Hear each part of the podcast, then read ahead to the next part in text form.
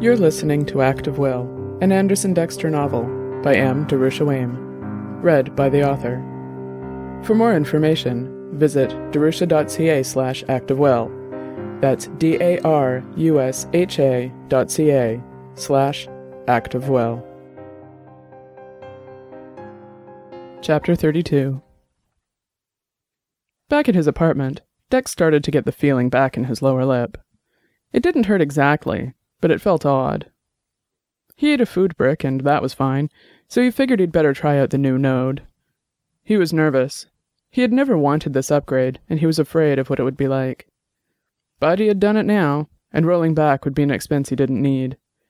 He knew he could just get a dampener if it was too much, but he needed to know what to expect before he met Annabelle in M City. He linked into three card Monties, hoping that the familiar environment would make the experience easier. At first, everything seemed pretty much the same, but he knew that it wouldn't last. He walked, successfully, over to one of the tables in the darker corner and sat. But it was profoundly disconcerting to feel the softness of the banquette's seat hit his ass when he was already seated in his chair in the apartment. It got weirder when he ordered a drink. The glass appeared on the table in front of him like usual, but when he went to pick it up, he yelped. The glass was cold and wet. Dex tentatively reached out for the glass again and forced himself to hold on as he felt the cold, hard, damp container. It was just a glass. It felt just like a glass. But it wasn't real, and Dex couldn't get past that. He kept going, though, and brought the glass up to his lips. He could feel its coolness before he touched it, and he could smell the dark, spicy sweetness of the rum and ginger beer he'd ordered. He took a sip and felt the cold wetness of the glass on his lips, then cool liquid splash across his tongue. He swallowed and felt the drink go down his throat and into his stomach. It was utterly surreal.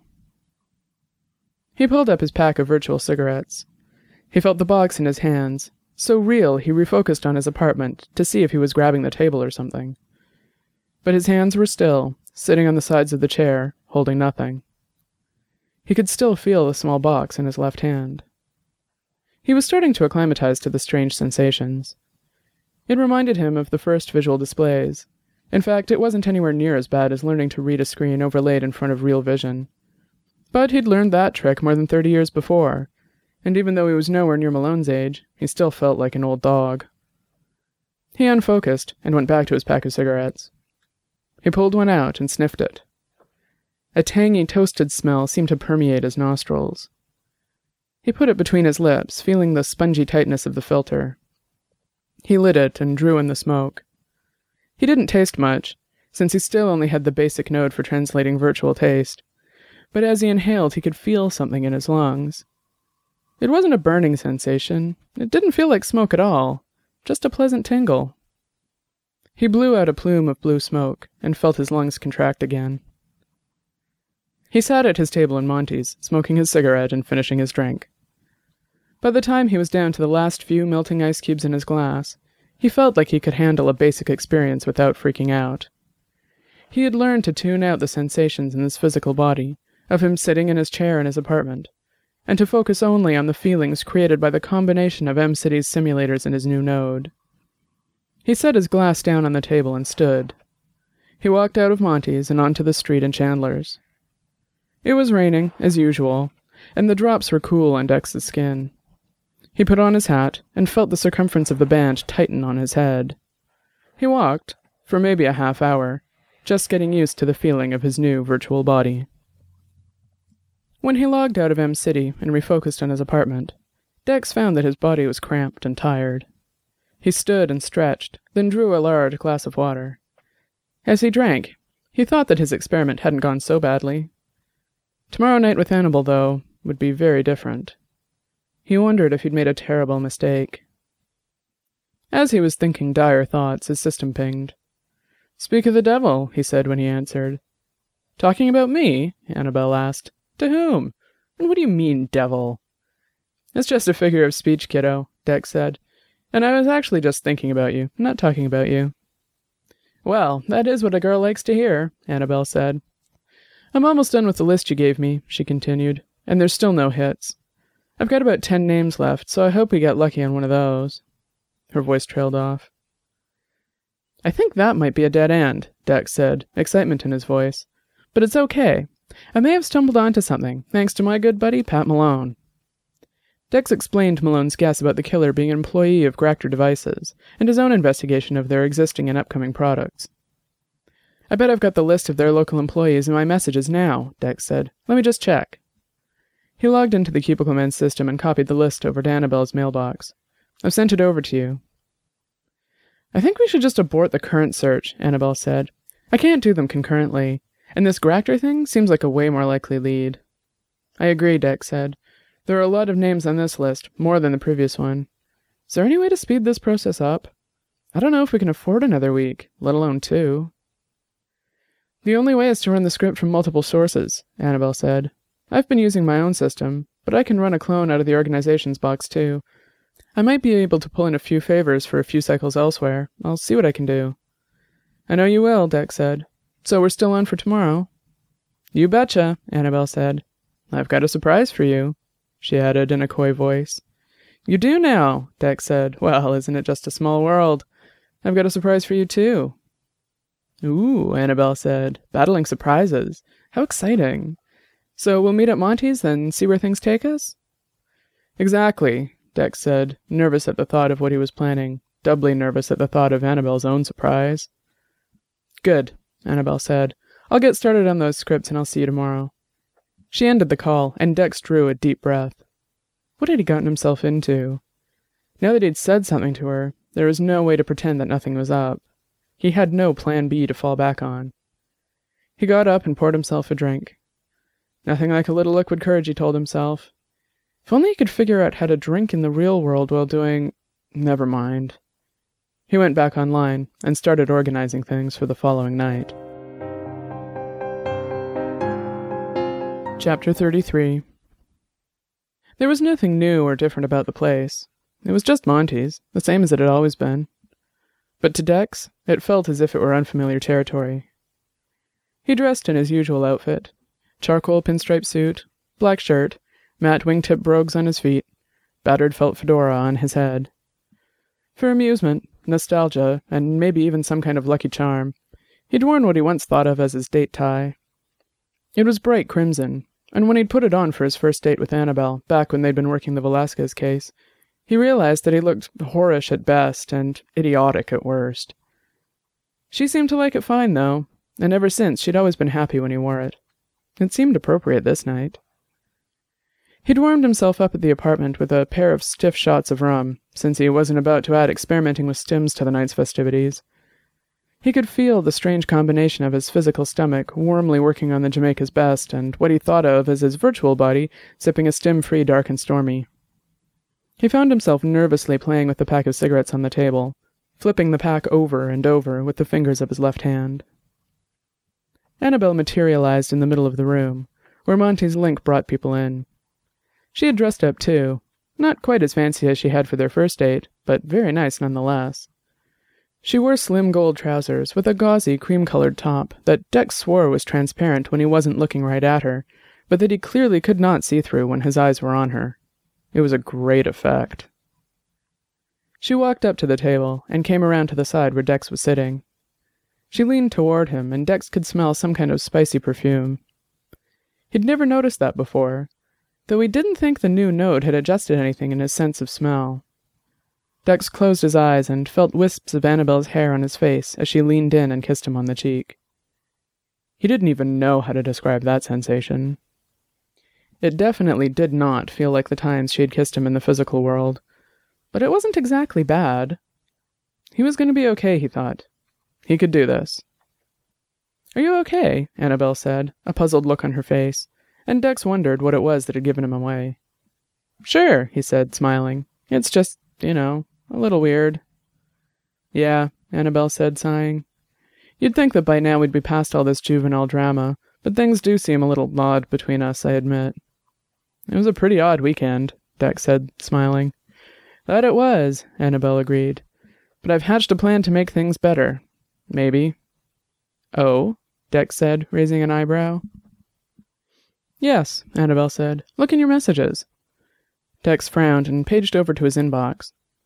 There were two copies of notifications one of a reservation for the following weekend at the Redfish Inn, and one for a transatlantic flight. You're coming back? Dex asked, bewildered. Yeah, Annabelle said. I figured that the next physical world meeting is going to be even worse than this, so we should just get it over with. Besides, we didn't actually talk all that much last weekend. She grinned and Dex blushed. I really do think we're making progress. It's just gotten all weird all of a sudden. The only way to fix that is to spend time together, and it can't all be here. Dex was stunned.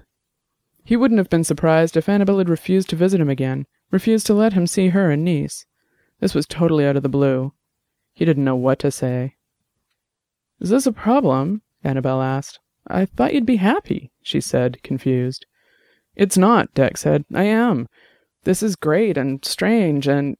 He didn't know how to express himself, so he leaned across the table and took Annabelle's hands in his. He squeezed them and just held them lightly. I have something for you, too, Dex said as he absently stroked Annabelle's hand with his thumb. She looked at her hands, then looked at him. Something's different, she said. You've done something, haven't you? Dex smiled. Check your inbox, he said. He waited a moment, then saw the look on Annabelle's face change from one of confusion to surprise. I don't know what to say, she exclaimed. I don't know what baffles me more. That you've booked a room for us in a hotel, or that you booked a room for us in that hotel. That place is so expensive, I don't know anyone who's even stayed there. Well, nothing's too good for my girl, Dex said, hoping his nervousness wasn't showing through. But you didn't answer my question, Annabelle said. You've done something to yourself, haven't you? Just catching up on the upgrade treadmill, Dex said, grinning. Annabelle stared at him. Are you sure about this? she asked, her voice serious now. You don't have to do this, just because of what happened last weekend. That's not why I'm doing it, Dex said. I'm doing it for a lot of reasons, but the only one that matters is that I'm doing it because I want to be with you. Here, out there, it doesn't matter. What matters is that we're together. He looked in her eyes and thought he saw them shining a little more than usual.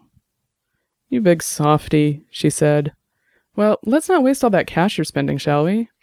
Indeed not, Dex said, standing. Let's blow this joint. He took her arm and said, Want to walk? I'd love to, she answered, and they walked out of the door of Monty's and into the light rain of Chandler's. The walk to the Imperial Palace was not long, but they took their time. They walked arm in arm down the dark street, and Dex got used to the heat of Annabelle's body pressed next to him. By the time they got to the opulent front portico of the hotel, they were soaked by the rain. As soon as they stepped under the roof of the entranceway, they dried off. It was an odd sensation, Dex thought, to be cool and wet one second and warm and dry the next. A bought doorman held open the heavy looking crystal door of the building, and Dex stepped back to let Annabelle go through first. He heard her gasp as he followed behind her. The place was impressive. The first thing you noticed walking in was the waterfall in the middle of the atrium. Looking up, you couldn't see where it came from, and the sounds seemed to thunder around them. Around the cataract were jungle foliage, flowers, birds, and other creatures from the ancient world or some designer's imagination, Dex didn't know. It was like stepping onto another planet.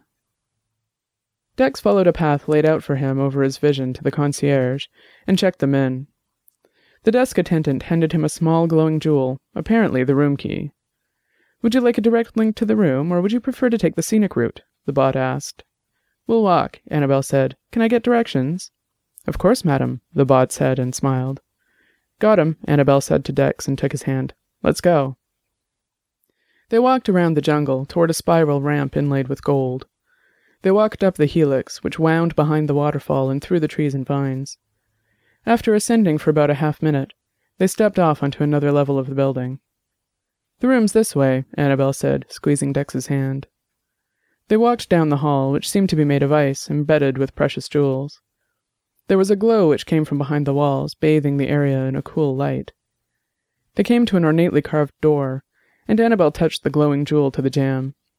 She stopped and looked up at Dex. Last chance, she said. If you want to escape, now is the time. He looked down at her, seeing the nervousness, hope, and desire in her eyes. I'm not going anywhere, kiddo, he said, leaning down and kissing her full on the mouth. He felt sensation explode in his lips, soon radiating through his body. It was not exactly sexy, but it wasn't all bad either. He didn't know how it happened, but all of a sudden they were in the room, the door closed, falling over each other and onto the giant pile of cushions which took up most of the space of the room in lieu of a bed. As he felt Annabelle slide her hands inside his suit coat, Dex had the incongruous thought that it didn't feel like her, like maybe he was with some other woman. He looked at her avatar, recognizing her smile. For a moment, it seemed like this was all going better than planned. He watched as she deftly removed his jacket and threw it on the floor next to the cushions. She felt his heart race as her fingers worked the edges of his shirt, tiny feathers on his skin. Who designed these sensations? he wondered. How was this exact feeling programmed? His mind was all over the place, and when he felt Annabelle's lips on his bare chest, he had to force himself not to pull away. He let her kiss him. Then, when she tilted her head up to breathe, he slipped his hands under her blouse. She wore nothing underneath, and Dex marveled at how much it almost felt like warm human flesh under his fingers. He tried to put the strangeness of the sensation out of his mind as he carefully watched Annabelle's reaction to his touch. Her eyes were closed, and when his hands found her breasts, they fluttered for an instant. Dex smiled, and for the first time that night felt something real in the pit of his belly. When his thumb grazed her nipple, Annabelle made a soft noise halfway between a moan and a gasp. And Dex stopped being able to think about anything after that. Chapter 34 The man was angry. The candidate was no longer in the city. It turned out that she had only been visiting when he'd chosen her, and now she was halfway around the world, in Europa of all places. She might as well be on the moon. He had never failed to work with a candidate before. Even that horrible woman who thrashed and fought, who he had had to beat with his fists to keep quiet, even she had been successful in the end. This was not acceptable. It had been a bad day.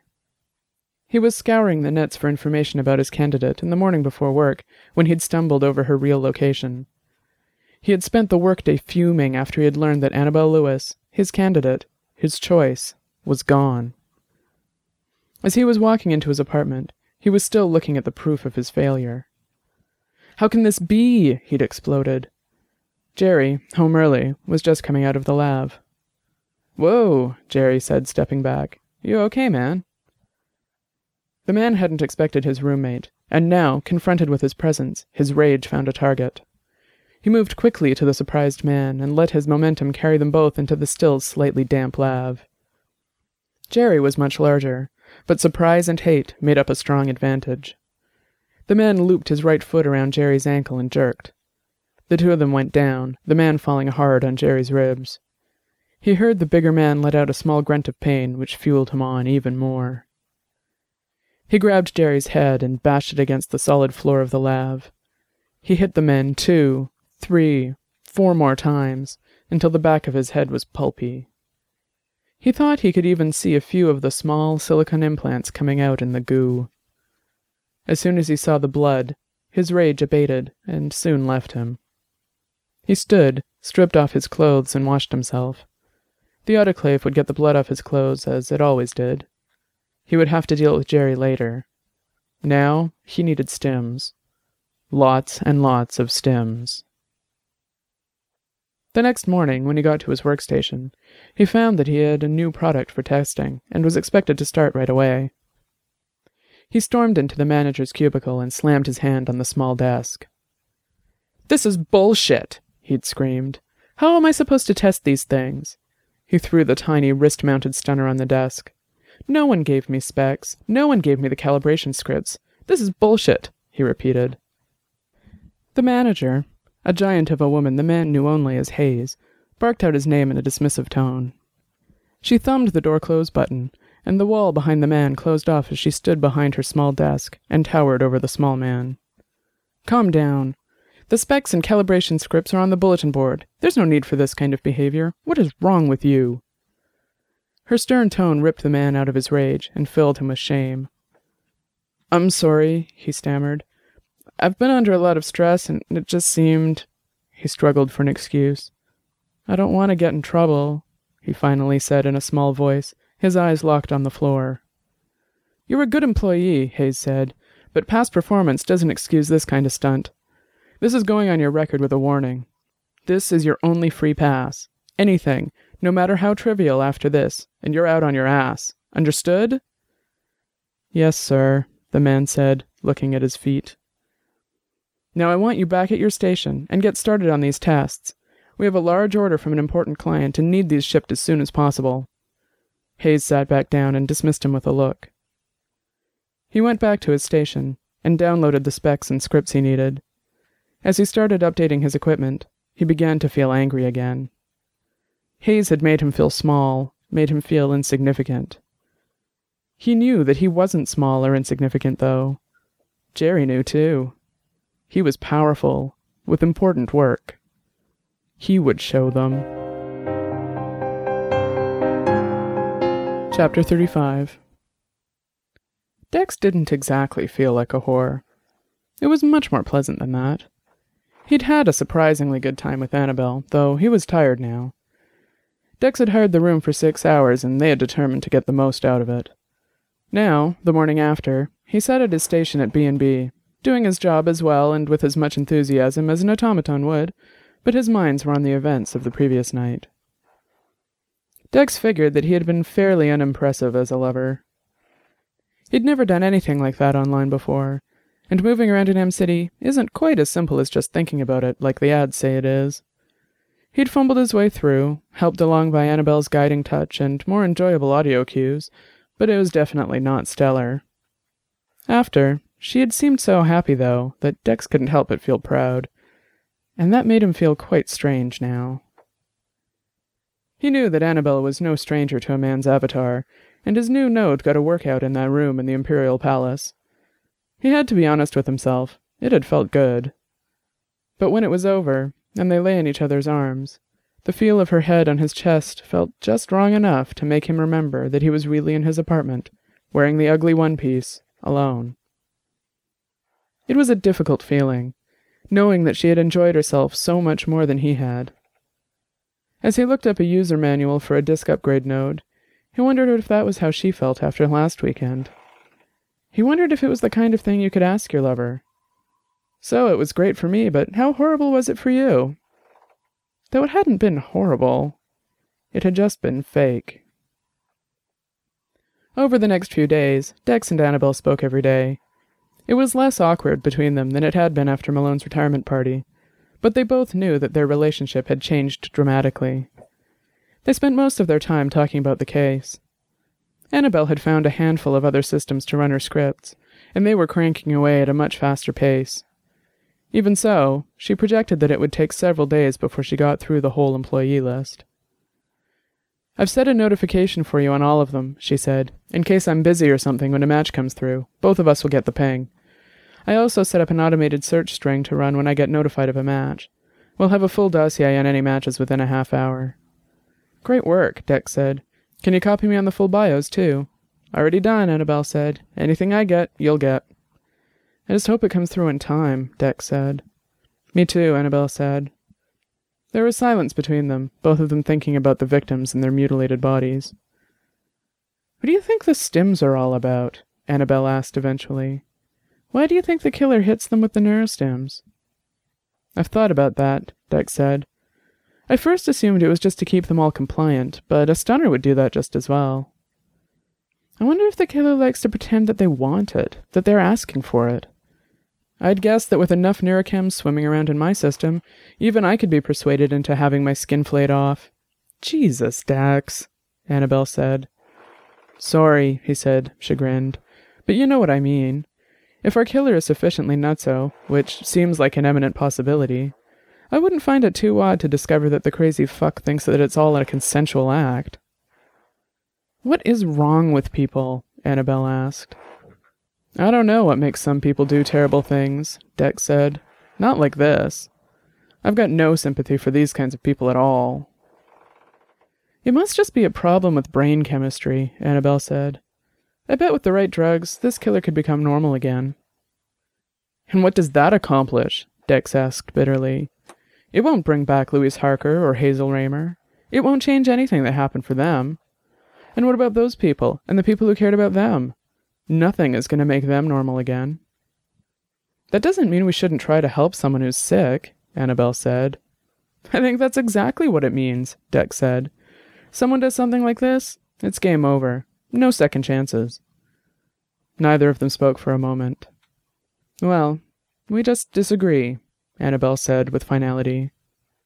I guess that's okay, Dex said. If we were totally compatible, it would be boring. Annabelle burst out laughing. Oh, Dex, she said. Sometimes I don't remember why I stay with you. And then there you go, being your annoying, difficult, utterly wonderful self, and I can't imagine life without you. Don't ever change. Too late, kiddo, Dex said. Or have you already forgotten our wild night out about town? He put on a silly voice to cover up for his nervousness. He hadn't meant to bring it up, but he couldn't take it back now. Ah, honey, Annabelle said, you haven't changed a bit. Gizmos and gadgets don't make you who you are. You just operate more universally now, that's all. Dex laughed, and Annabelle joined him. They were safe for another day. They kept on chatting for another few minutes, then Dex noticed Annabelle pause in mid sentence. What's up? he asked. Have you checked your messages recently? Annabelle asked, her voice tight. No, Dex said, his heartbeat increasing. Why? Has your script turned up something already? No, she said. It's a message from Zizou. We all got it. Pat Malone died this morning.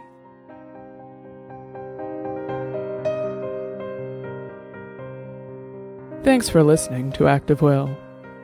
The theme music is The Binary Voice by Justin Bianco. Find more music by Justin Bianco at magnatune.com. For more information about Act of Will, visit the website at darusha.ca slash actofwill. That's D-A-R-U-S-H-A dot C-A slash actofwill.